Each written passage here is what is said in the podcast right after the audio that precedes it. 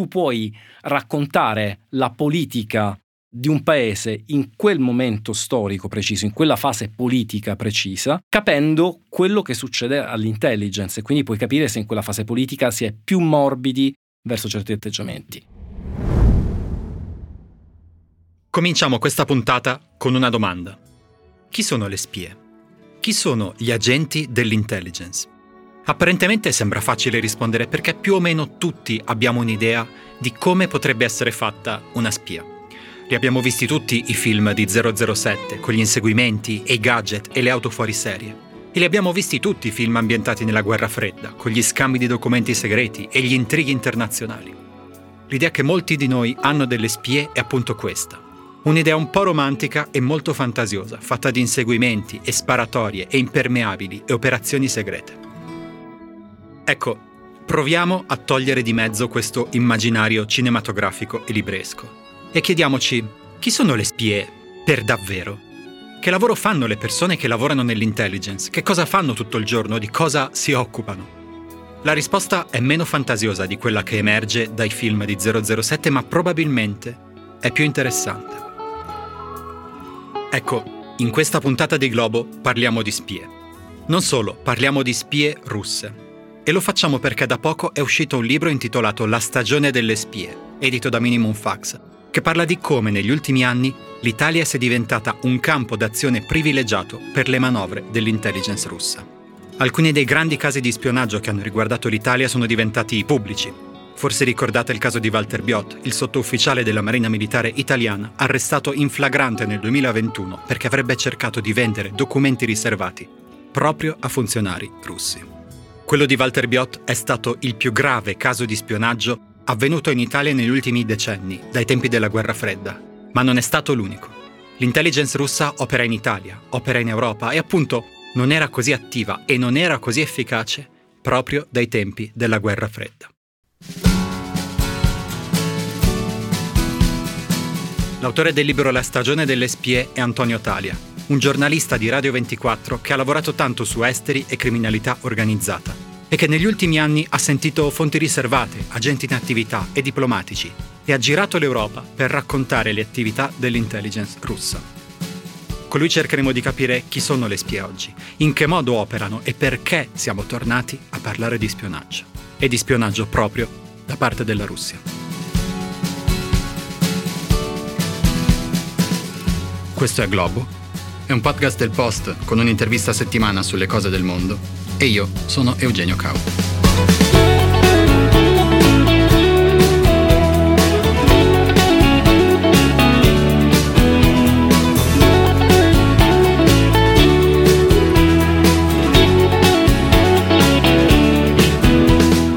Antonio Talia, benvenuto. Grazie.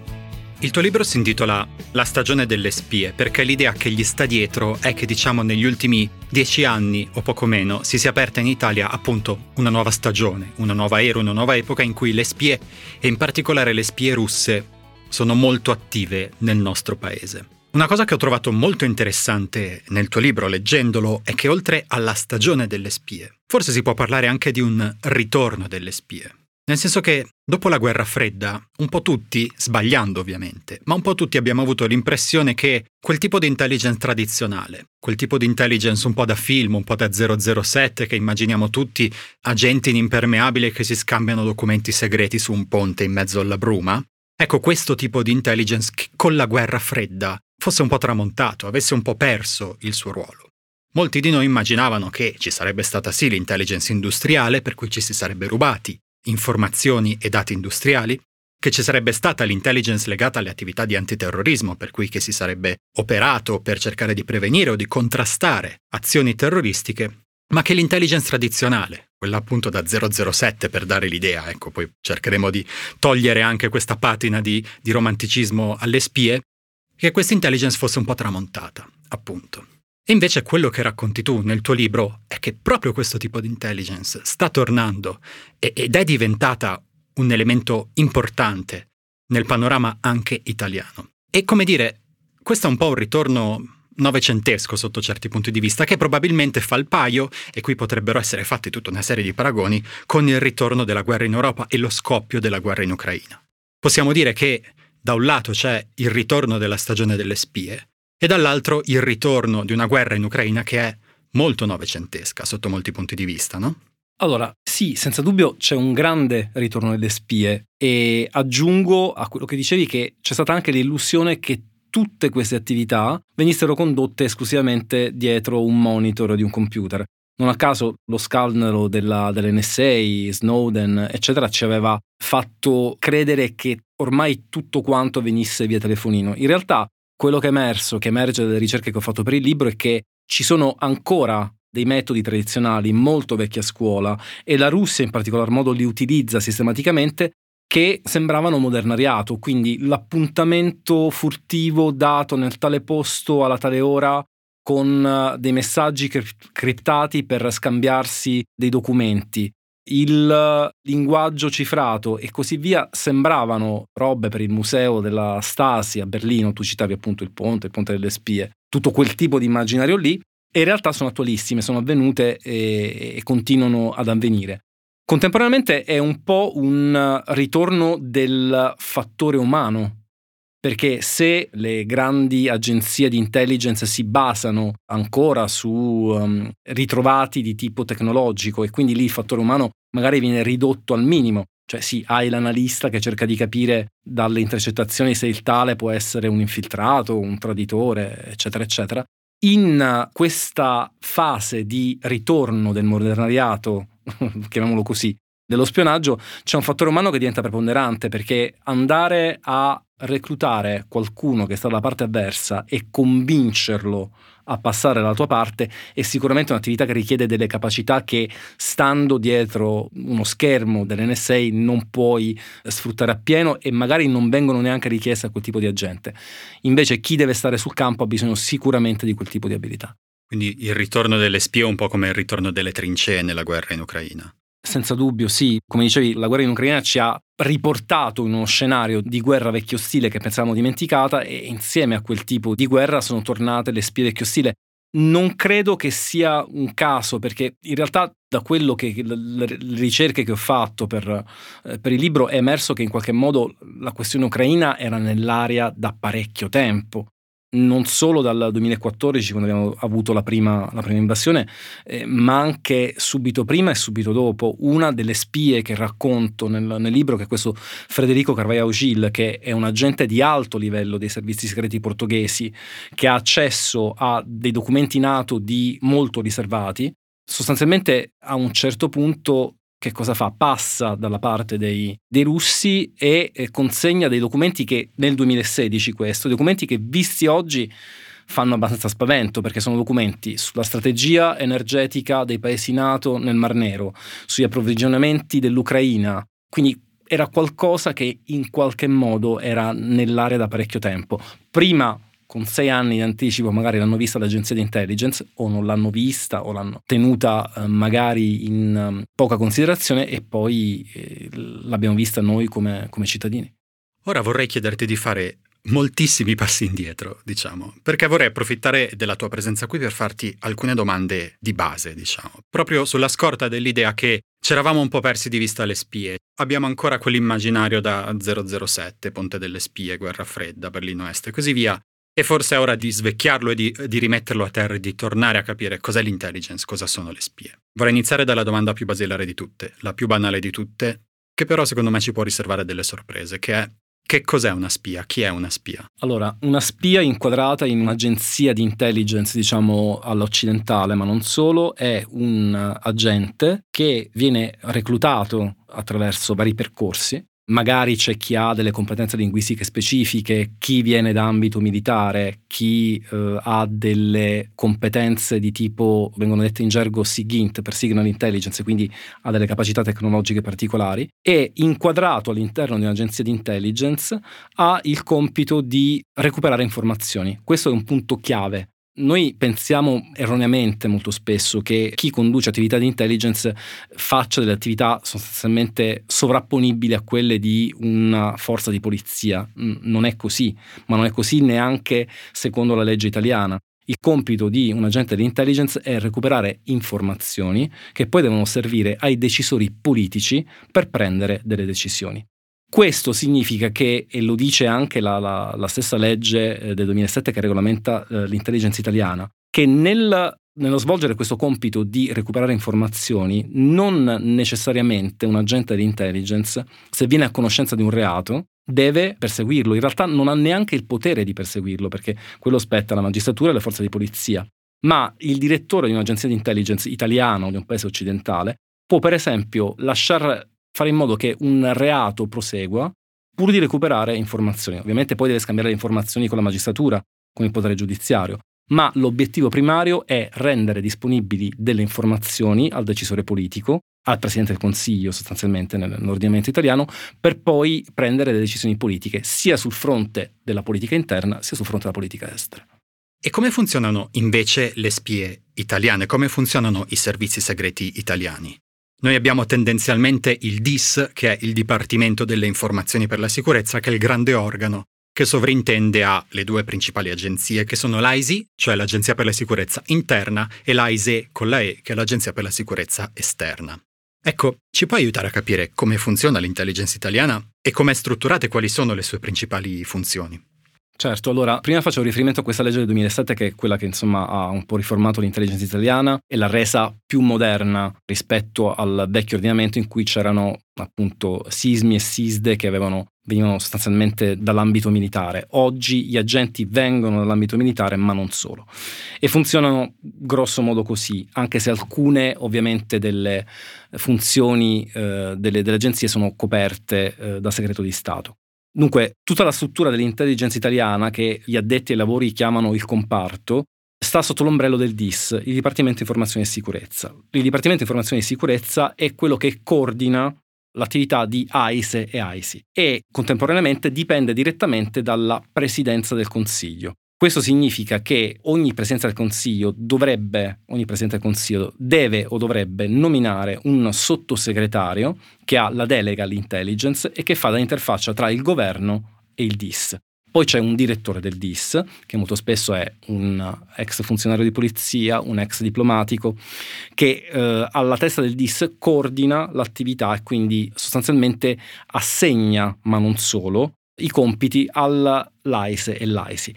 Quando dico assegna i compiti intendo qualcosa di abbastanza preciso perché diciamo, l'evoluzione dell'intelligence italiana, sempre istituita nella legge del 2007 e poi dalla dottrina successiva, ha spostato l'attenzione da quella che era l'assetto da guerra fredda alle minacce e quindi vengono sostanzialmente catalogate tutta una serie di minacce che possono essere terroristica, energetica, economica e così via e i vari uffici che sono coperti a segreti di Stato, ma che sono facilmente diciamo, intuibili perché poi ci sarà un ufficio economico, ci sarà un ufficio dedicato al terrorismo islamico, alla Cina, alla Russia e così via, al controspionaggio, devono ovviamente stilare dei rapporti continui su questo tipo di minacce.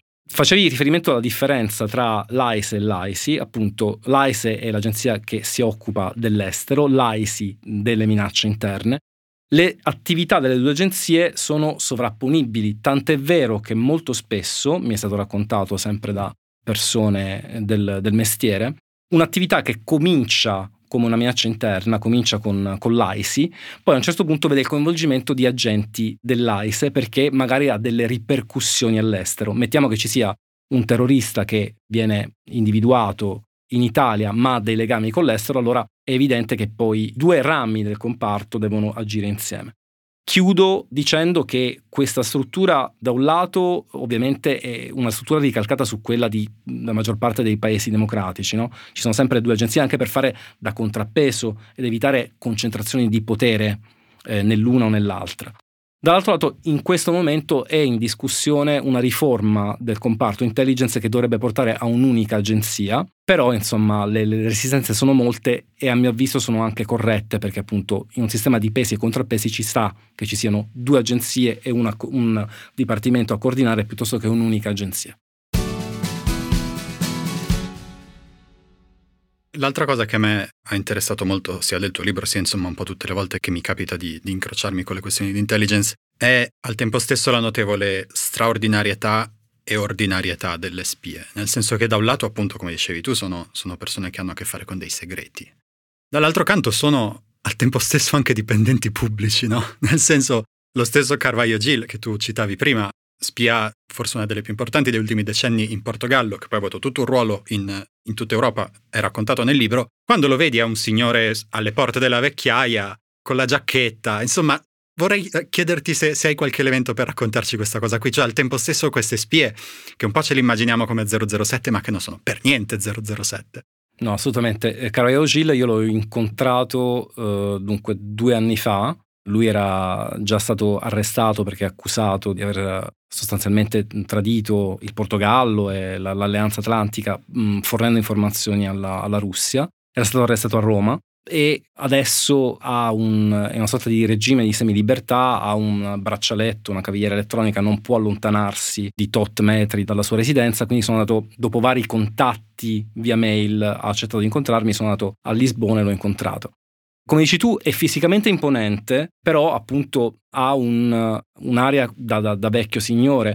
A questo aggiungiamo il fatto che anche che è un uh, laureato in filosofia, un esperto di storia delle religioni, quindi sostanzialmente un, potremmo scambiarlo benissimo per un accademico. Questo signore contemporaneamente ha condotto delle operazioni sotto copertura in Angola spacciandosi per un imprenditore all'epoca in cui l'Angola era sostanzialmente in fase di decolonizzazione da parte del Portogallo e stava subentrando un regime comunista sostenuto all'epoca dall'Unione Sovietica e da Cuba. Perché Federico Carvalho Gil ha cominciato a 27 anni, è stato reclutato a 27 anni. Quindi sì, c'è una epica eh, dello spionaggio che raramente corrisponde alla, alla realtà. Sono dei funzionari pubblici a tutti gli effetti, addestrati però appunto a mantenere dei segreti, a dissimulare se vogliamo riassumere tutto quanto in un, un atteggiamento solo. Però ci sono poi quelli insomma, che hanno avuto un addestramento militare, eccetera, eccetera. Credo che sia interessante sottolineare questo aspetto umano perché senza questo aspetto umano non si riuscirebbe a condurre determinate attività. Cioè, lo stesso Carvalho Gil che ha fatto il reclutatore è il tipo di persona che è molto abile nella manipolazione, quando ci parli hai sempre l'impressione di essere manipolato e probabilmente lo sei. E questa sottigliezza, questa capacità di manipolare poi porta anche inevitabilmente a tutta una serie di debolezze umane. Tant'è vero che, diciamo, nella dottrina dei servizi di intelligence si dice che il bravo reclutatore deve saper sfruttare 4-5 leve per uh, convincere qualcuno a diventare una fonte. E, e sono le leve perfettamente normali, non, non c'è la, la, la, penna avvelenata di James Bond. È un acronimo che eh, in inglese suona come MICE, sta per Money, Ideology, Coercion e Ego. La, primo momento è ovviamente il denaro. Tu mh, vieni reclutato, decidi di passare dall'altra parte, che tu sia un agente o che tu sia una, um, una pedina economica che serve a un servizio segreto per denaro. Poi c'è ovviamente l'ideologia e questo è molto interessante perché eh, ci sono dei casi di eh, agenti che sono passati dall'altra parte perché convinti genuinamente che l'ideologia dall'altra parte fosse eh, seducente. C'è la coercion, quindi tu vieni costretto perché hai combinato qualcosa, ci, si sa qualcosa sul tuo passato che è compromettente. E poi c'è l'ego, forse il, dire, il peccato più, più vecchio del mondo, che solleticando l'ego eh, si riesce a ottenere delle, delle informazioni. Qualcuno ci aggiunge anche la S di sex, ma molti la fanno stare sotto, sotto coercion. Quindi sono tutte capacità perfettamente umane, magari non da funzionario pubblico ordinario, ma mm, sicuramente non da James Bond. Ecco. Un altro elemento che secondo me è, è, interessante raccontare per chi non conosce bene le, le questioni di intelligence è il ruolo delle ambasciate. Nel senso che noi siamo abituati a pensare alle ambasciate come il luogo di rappresentanza di uno Stato in un paese straniero, no? È il luogo dove tendenzialmente si vanno a rinnovare i visti, dove si vanno a fare i passaporti e così via. In realtà le ambasciate hanno tutta un'altra serie di ruoli e tra le altre cose le ambasciate, ma questa è una cosa molto nota, è una cosa che, che tutti sanno e che è ampiamente tollerata, le ambasciate sono piene di spie. Ci sono alcune figure formali, cioè alcune persone che lavorano all'interno delle ambasciate e che sono normalmente riconosciute e tollerate come membri dell'intelligence del paese che ha l'ambasciata, ma poi ci sono anche tutta una serie di altre figure che non sono riconosciute formalmente ma che sono tollerate e tutti più o meno sanno che sono spie. No? Per cui per esempio quando due paesi litigano, quando c'è una crisi diplomatica fra due paesi, per esempio, non lo so, la Francia e la Germania, faccio un esempio impossibile. Se c'è una crisi diplomatica fra la Francia e la Germania, la Francia espelle decine di diplomatici dalla, dal proprio territorio e lo stesso fa la Germania. Queste decine di diplomatici molto spesso non sono diplomatici, sono spie.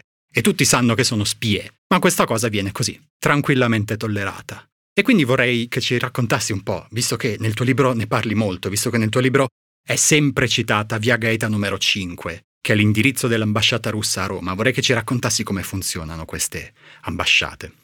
Certo, allora in gergo si dice che ogni ambasciata ha un agente bianco che è di solito l'attaché militare ed è quello che tutti sanno che è il capo dell'intelligence dell'ambasciata per quel paese, ma è una funzione che viene vissuta alla luce del sole perché ha delle responsabilità abbastanza manifeste, no? Cioè se c'è un connazionale che sparisce in Cina o che ha problemi con il governo cinese, è l'attaché militare che a un certo punto viene chiamato e, e si cerca di sistemare la situazione succede anche, come dire, quando noi giornalisti ci mettiamo nei guai in qualche paese straniero. E questa pratica è assolutamente manifesta ed è tollerata, così come è tollerato il fatto che dietro visto diplomatico si nasconda un agente. Questo perché? Perché fa un po' parte del, del, gioco che attraverso l'immunità diplomatica che ogni agente diplomatico accreditato presso un'ambasciata, della quale dispone ogni agente accreditato presso una, un'ambasciata, si faccia scudo dell'immunità diplomatica con tutto quello che comporta, quindi valigette diplomatiche che non possono essere perquisite e così via, per condurre le attività che sono riservate per l'ambasciata del suo paese. Oltre il cosiddetto agente bianco, però, poi c'è tutto appunto un, un mondo che pullula intorno alle ambasciate. Non è un caso se mh, moltissime, eh, quasi tutte in realtà le ambasciate, eh, quando le vedi da fuori hanno degli antennoni che stanno lì sostanzialmente per mandare dei cablogrammi che dovrebbero essere a prova di intercettazione da parte del paese che ospita l'ambasciata. Servono per le comunicazioni riservate e i cosiddetti invece agenti che non, non, non sono manifesti, quindi non sono l'attaché militare, non lavorano necessariamente all'ufficio militare, possono essere agenti che stanno dietro qualsiasi incarico. Questo livello di gioco, diciamo, diventa molto meno manifesto perché è gente che si sta dietro un, un incarico diplomatico, magari non si vede molto spesso e che poi può avere delle, dei compiti molto più estesi, come per esempio gestire una rete di informatori all'interno del paese ospite. E lì la questione, o reperire comunque informazioni, lì la questione diventa molto più complicata. Quindi direi che da un lato il fatto che le ambasciate pullulino di spie fa parte del gioco, dall'altro lato però questo gioco ha una certa soglia di tolleranza e l'ambasciata russa in Italia negli ultimi dieci anni ha ampiamente superato questa soglia di tolleranza, eh, se no appunto il materiale per il libro non, non ci sarebbe stato. L'ambasciata russa in Italia è stata una calamita per le spie almeno negli ultimi dieci anni e ha gestito delle, eh, delle faccende, degli affari che hanno leso l'interesse nazionale italiano e che hanno poi portato evidentemente il, il paese ospite, cioè l'Italia, a prendere delle contromisure adeguate, finalmente.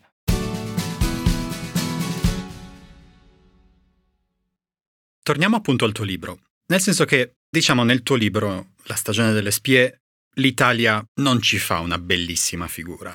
Non tanto i servizi italiani, che fanno il loro mestiere, quanto il sistema, soprattutto la politica e la burocrazia. La cosa più, più notevole ovviamente sono le varie storie in cui i servizi arrestano, tramite insomma la, la giustizia ordinaria, delle spie russe, conclamate spie russe, e poi in qualche modo di riffa o di raffa, non si capisce mai bene come queste spie o scappano o si fanno estradare in Russia o, o trovano il modo di sfuggirci dalle mani, ecco. Vorrei chiederti anzitutto se ci puoi raccontare una di queste storie di spie russe scappate, di quelle contenute nel tuo libro. Sì, e lo faccio con, con questa premessa. L'attività di intelligence nei paesi democratici è sempre il riflesso dell'attività politica, c'è sempre l'indirizzo politico. Per quella struttura di cui parlavamo prima si risponde sempre al potere politico, all'esecutivo, quindi alla presidenza del Consiglio dei Ministri. E quindi in qualche modo un elemento che è emerso conducendo le ricerche per il libro è questo che tu puoi raccontare la politica di un paese in quel momento storico preciso, in quella fase politica precisa, capendo quello che succede all'intelligence e quindi puoi capire se in quella fase politica si è più morbidi verso certi atteggiamenti oppure si è inflessibili verso altri tipi di atteggiamenti. E, e l'Italia, i servizi di intelligence italiani verrebbe da dire, ma di riflesso i servizi segreti, di riflesso della politica, hanno avuto un atteggiamento ondivago in questi anni nei confronti della Russia. E penso che nessuno dei casi, degli ultimi casi che sono avvenuti in Italia, sia più emblematico del caso di Alexander Korshunov. Allora, chi è Alexander Korshunov? È un signore sui ultra cinquantenne, quasi sessantenne, che si presenta come dirigente di un conglomerato statale russo, la UEC, eh, attivo nel settore eh, aerospaziale. Effettivamente lui è un dirigente, eh, contemporaneamente però è un colonnello dell'FSB, i servizi segreti russi, l'agenzia dei servizi segreti russi che ha preso il posto del KGB e ha la missione di reperire delle tecnologie eh, che la Russia non riesce a produrre da sola e di reperirle con tutti i mezzi. Secondo quello che viene comunicato dall'FBI nella tarda estate del 2019 all'Italia, Alexander Korshunov sta sostanzialmente cercando di ottenere, è riuscito in parte a ottenere, delle tecnologie che sono di proprietà di General Electric Aviation e quindi diciamo una delle più grandi multinazionali, uno de- de- dei colossi delle multinazionali americane in fatto di tecnologia. E queste tecnologie servono a migliorare gli aerei ora non entro in particolari tecnici, ma servono sostanzialmente a renderli più efficienti, sia i velivoli militari, sia i velivoli civili che quelli militari, quindi sono le cosiddette tecnologie dual use. Per ottenere queste tecnologie che cosa ha fatto Alexander Korshunov? Non ha bucato direttamente General Electric Aviation. Bucare significa in gergo riuscire a penetrare le informazioni di, eh, riservate di General Electric Aviation, ma ha bucato una controllata italiana di General Electric Aviation. Ha messo in piedi un giro di probabilmente sei ingegneri che nei documenti che l'FBI invia uh, all'Italia vengono detti i ragazzi, sono degli ingegneri che hanno lavorato per questa controllata italiana e che stanno fornendo a Korshunov e a un manager italiano che è in contatto con lui questi ritrovati tecnologici che sarebbero coperti da segreto industriale e alcuni anche da segreto militare. Il Southern District dell'Ohio, che è responsabile per l'indagine, e l'FBI trasmettono questa richiesta di arresto e di estradizione all'Italia. Korshunov effettivamente mette piede in Italia nella tarda estate, la, la fine di agosto del 2019. Appena atterra all'aeroporto di Napoli Capodichino, arriva la Digos e lo arresta. Lo portano al carcere di Poggioreale, subito partono eh, dall'ambasciata eh, russa in Italia, a Roma, due auto piene di funzionari russi che cercano di, di, di, offrire assistenza consolare a Korshunov, ma il segnale che Korshunov sia molto importante arriva qualche giorno dopo e arriva ai massimi livelli, e ai massimi livelli intendo arriva da Vladimir Putin, che in un discorso che lascia francamente stupiti i capi di Stato che stanno partecipando a questo forum, al forum di Vladivostok, dice chiaramente che gli Stati Uniti hanno ordinato all'Italia di arrestare un ingegnere russo che l'Italia si è piegata agli Stati Uniti, che era una normale relazione di business, ma che gli Stati Uniti non vogliono che la Russia raggiunga un certo livello tecnologico. Quindi scende in campo direttamente il presidente della Federazione russa. A questo punto l'altra fila vorrebbe che l'Italia debba decidere se estradare Alexander Korshunov negli Stati Uniti oppure se aprire un, un'inchiesta in Italia. Ma la Russia gioca una carta che eh, capisce che invece di eh, mandare le, le squadre speciali in Italia servono le carte bollate. E che cosa fa? Manda una richiesta di estradizione opposta all'Italia dicendo non estradate questo Korshunov negli Stati Uniti perché non è una spia, è un volgare truffatore che in Russia ha rubato 150.000 euro, l'equivalente di 150.000 euro, all'azienda per la quale lavorava. Estradatelo a noi.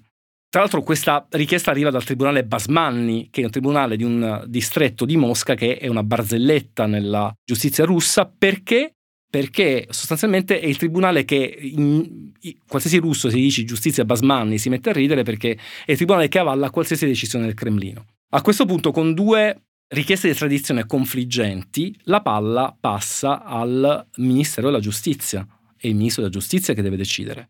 L'Italia non apre nessuna inchiesta, avremmo potuto cavarcela aprendo una nostra inchiesta e trattenendolo, ma non viene fatto. E passano i mesi, intanto scoppia la pandemia, come, come tutti sappiamo, si passa dal governo di Giuseppe Conte, governo Conte 1, quindi quello, l'alleanza con la Lega, al governo Conte 2, l'alleanza con, con il Partito Democratico. Il eh, Presidente del Consiglio è sempre Giuseppe Conte, il Ministro della Giustizia è sempre Alfonso Bonafede e dopo che Korshunov viene trattenuto quasi un anno in, in Italia, nel luglio del 2020, mentre l'intero paese si sta riaprendo dopo mesi e mesi di coprifuoco e di lockdown, un uh, documento di quattro pagine, un decreto firmato dall'allora ministro della giustizia Alfonso Bonafede, decide di estradare Alexander Korshunov in Russia, sostenendo che il danno creato a un'azienda di Stato da 150.000 euro è comunque un reato peggiore dell'eventuale danno documentato dagli americani eh, a un'azienda privata che era un danno da oltre 6 milioni di dollari. Quindi questo che cosa ci dice? Io ho cercato di sentire eh, sia Conte sia Bonafede per chiedergli le ragioni di questa, di questa estradizione. Ho recuperato il documento nel quale, che è questo decreto del Ministero della Giustizia, nel quale dispongono di questa estradizione. Eh, però mh, sicuramente, come dire, nessuno dei due ha voluto rispondere alla, alla domanda. Sicuramente c'è una contraddizione, perché se sei una forza politica che ha fatto del non inviare le armi all'Ucraina uno dei punti sostanzialmente che tu proponi al tuo elettorato e poi estradi in Russia un trafficante di armi russo, allora questo qualcosa sulla tua politica ce lo dice. Non vi so dire le reazioni poi degli americani quando si sono visti estradare questa spia in Russia, ma potete immaginarlo. Una cosa interessante del tuo libro è che il tuo libro è pieno di cronaca, è pieno di racconto. È un libro che punta molto sul, sul come e sul cosa, ma che però lascia al lettore o alla lettrice la libertà di, di capire il perché. Cerca poco di dare delle spiegazioni, è più, che, è più libro di racconto. E quindi vorrei chiederti perché proprio l'Italia? Cioè questa proliferazione di spie russe negli ultimi dieci anni in Italia, questo anche successo delle spie russe negli ultimi dieci anni in Italia, da cosa è dovuto? Immagino che ci siano delle ragioni storiche, l'Italia per tutta la guerra fredda ha avuto, ha avuto un ruolo di ponte, diciamo, ma anche delle ragioni politiche. Allora, ci sono sicuramente delle ragioni storiche, come, come dicevi tu, perché diverse fonti di, diplomatiche che hanno una vasta esperienza con la Russia, una dimestichezza con la Russia, che ho consultato per, per scrivere il libro, mi hanno, mi hanno sempre detto che l'Italia ha sempre avuto un ruolo dialogante con la Russia, lo ha avuto ai tempi dell'Unione Sovietica, l'ho avuto durante la guerra fredda, lo ha avuto ancora di più, se possibile, con il famoso vertice di Pratica di Mare nel quale l'allora Presidente del Consiglio Silvio Berlusconi aveva riunito attorno a un tavolo George W. Bush e Vladimir Putin nel nome della comune alleanza contro il terrorismo internazionale. Quindi c'è sicuramente una tradizione di questo tipo. Allo stesso tempo c'è, secondo me, un, il successo delle spie russe in Italia si spiega con delle ragioni geografiche, ma anche con delle ragioni politiche. Le ragioni geografiche sono che eh, l'Italia è molto vicina intanto alla Svizzera, che è vero, un vero sancta sanctorum per le spie russe, e il, l'attraversamento del confine è, è molto facile e si può ritornare in giornata. È molto vicina ai paesi dell'ex blocco dell'Est, tant'è vero che appunto, per esempio, Federico Carvalho Gil la prima volta incontra qualcuno in uh, Slovenia e poi ritorna in Italia, ma c'è una ragione politica cioè, non è un caso se in qualche modo negli ultimi anni abbiamo visto, anche dopo lo scoppio di, uh, della guerra in Ucraina, che uh, l'opinione pubblica italiana è tra le più favorevoli a Vladimir Putin. Eh, ritengo che ci sia stato un lavoro di persuasione, una campagna di propaganda molto attiva in Italia come altrove, che però per ragioni storiche legate anche a un certo anti-americanismo che eh, è molto radicato da noi, hanno attecchito in Italia e eh, non è un caso se prima, eh, ai tempi della guerra fredda, la, la, propaganda russa che verteva su un'ideologia eh, anti-imperialista, anticapitalista, aveva un certo successo e poi improvvisamente la Russia, come la conosciamo, è diventata un paese ultraconservatore, di ultradestra, o forse lo è sempre stato, e anche questa ideologia ha attecchito in Italia con richiami anche eh, religiosi alla tradizione e così via. Penso che ci sia un forte componente politica ideologica che spiega il perché le spie russe si sono sentite più a loro agio a manifestarsi, ad agire in Italia che non in altri paesi. Capita spesso di sentir parlare dell'Italia in questi contesti un po' più militari, in questi contesti un po' più di intelligence, come il ventre molle, il ventre debole, cioè come di un, di un, paese che in alcuni contesti, penso per esempio alla Nato, è spesso percepito come un anello debole, come, come un paese che per, per, varie ragioni, soprattutto di natura politica, più che di natura appunto militare di intelligence, è un po' più ondivago, è un po' meno saldo. È una cosa che a te in qualche modo torna? Allora, è vero che in Italia gli agenti russi si sentivano più liberi di muoversi, ma magari venivano da altri paesi, cioè da quello che sappiamo di agente italiano che è stato reclutato dai russi ce n'è uno ed è Walter Biot, anche se poi è probabile che ce ne siano altri e che queste attività proseguano. Eh, gli altri casi che racconto nel libro erano quasi sempre agenti stranieri che venivano in Italia per incontrare i loro supervisori russi perché il clima era favorevole. Se guardiamo per esempio la Germania, ci sono almeno tre infiltrati che sono stati beccati negli ultimi anni. Gran Bretagna ce n'è uno di livello abbastanza alto. In Francia c'era una grossa base del GRU, che sono i servizi segreti eh, militari russi. Quindi, come dire, dobbiamo definire anche che cos'è il ventre molle. Però una politica ondivaga con fedeltà molto guicciardiniane, molto machiavelliche, quindi a geometria variabile, a seconda del clima politico non di una fase politica che dura cinque anni, ma che ne dura uno, eh, inevitabilmente ti spingono prima di tutto a cercare di consolidare il tuo potere e torniamo alla uh, intelligence come espressione dell'esecutivo della politica e per farlo devi necessariamente avere, se hai una politica ondivaga e non hai una, un apparato ideale, eh, ideologico forte intorno al quale costruirla, ti costringono a alleanze a geometrie variabili. Quindi noi siamo stati tradizionalmente quelli che eh, da un lato dialogavano con i palestinesi, ma poi anche con gli israeliani, un po' con i sovietici all'epoca, ma anche con gli americani, stavamo nella Nato e così via.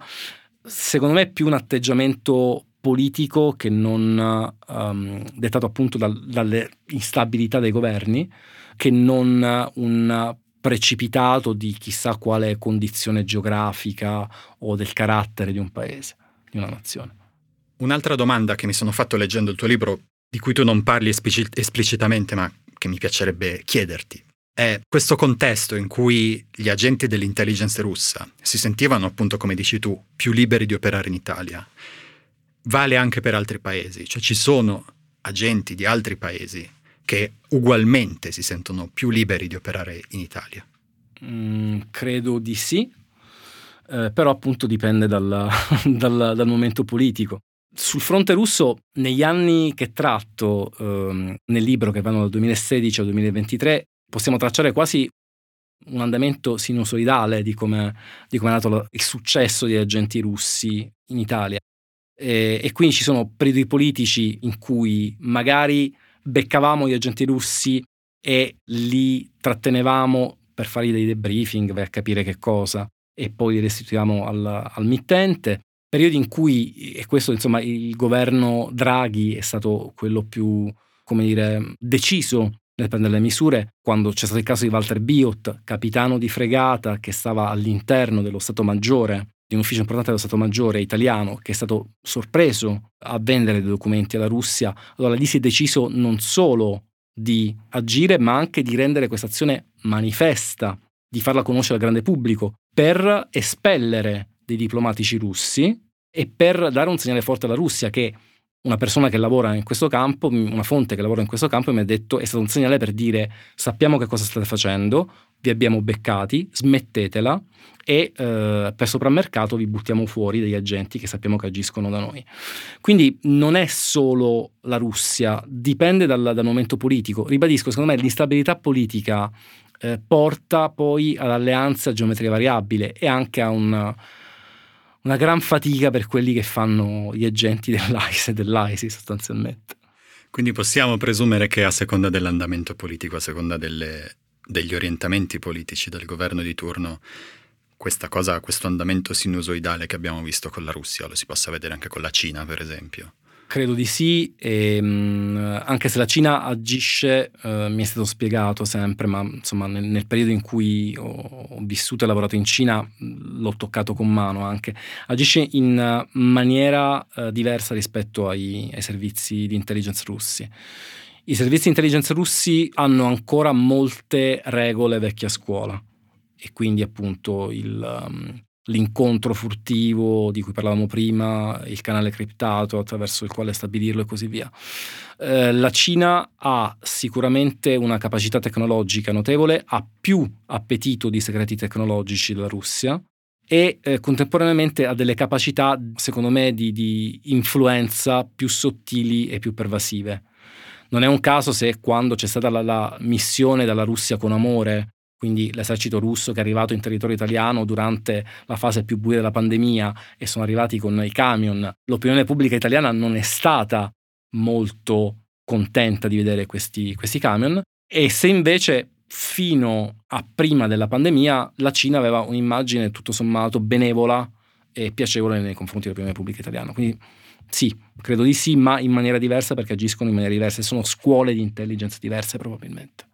Poco fa accennavi al fatto che dopo questa stagione in cui i servizi russi hanno agito piuttosto liberamente, finalmente sono state prese delle contromisure. A cosa, a cosa facevi riferimento? Dunque, sicuramente al caso Biot, di cui parlavamo prima, perché la Presidenza del Consiglio avrebbe potuto scegliere di mantenerlo nascosto. Anzi, un funzionario dell'intelligence che, che, che ho intervistato mi ha detto: Guarda, normalmente quello che noi facciamo è prendere per le orecchie qualcuno che sospettiamo che stia spiando per i russi e dirgli ok allora adesso lo fai per noi, fai il cosiddetto cavallo di ritorno e dai al tuo contatto russo le informazioni che eh, noi ti diciamo di dirgli e quindi sostanzialmente fornendo delle false piste.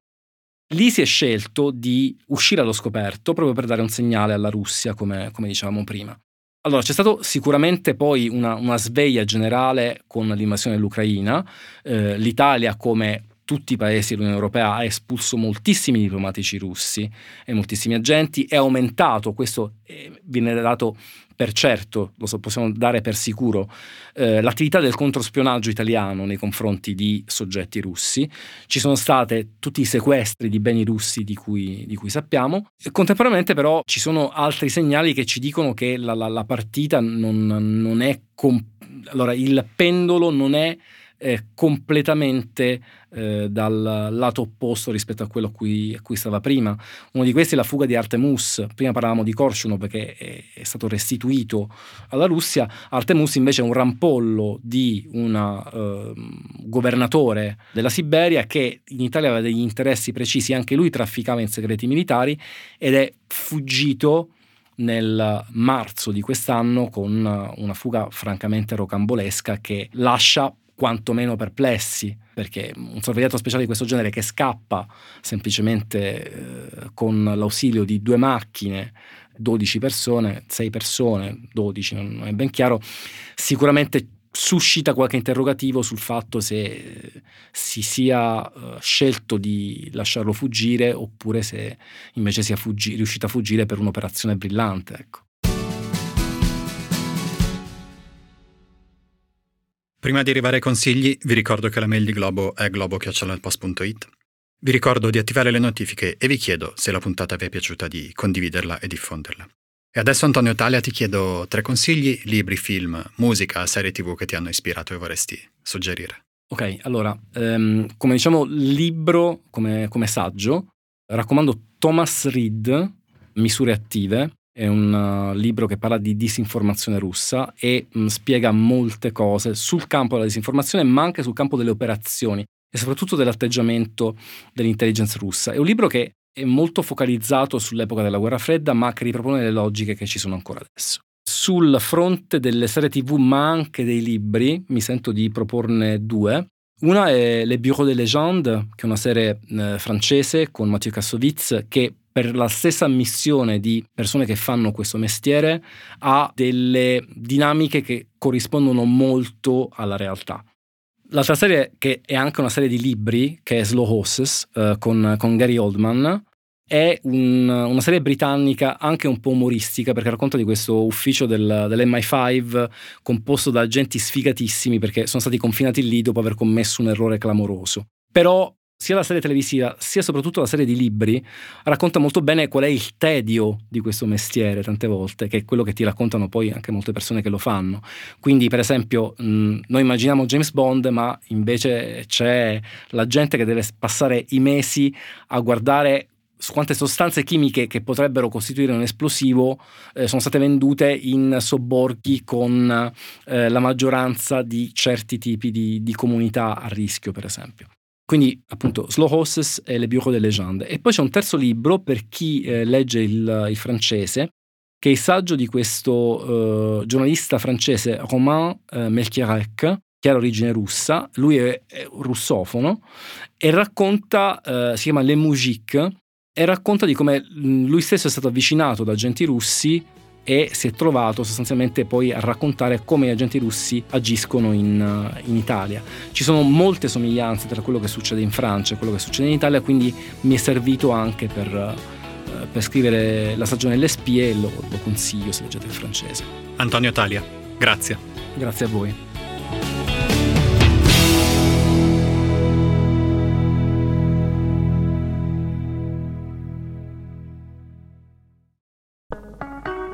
Morning, cioè il podcast che faccio ogni mattina per il post, si potrà ascoltare gratis senza abbonamento dal 10 al 19 maggio. Partiamo dall'inizio. Sono Francesco Costa, sono il vice direttore del post. Ogni mattina da ormai tre anni mi sveglio presto per leggere tutti i giornali e poi raccontarli dentro Morning e non solo. Insieme alle notizie, alle cose più importanti, alle cose da sapere, cerco di raccontarvi da giornalista anche un po' di dietro le quinte dentro Morning, dei giornali, dei meccanismi che fanno l'informazione. Morning è un podcast normalmente rivolto alle persone abbonate al post, ma appunto, siccome compie tre anni, per ascoltarlo dal 10 al 19 maggio basterà semplicemente scaricare l'app del post, che è gratis, registrarsi con un account gratuito anche quello e ascoltare Morning, Morning Weekend, anche l'archivio. Se volete, se siete curiosi, è una buona occasione per provare. Prometto che ascoltando Morning non vi mancheranno poi per tutta la giornata gli argomenti di discussione, prometto anche che non parlo sempre così veloce. A presto!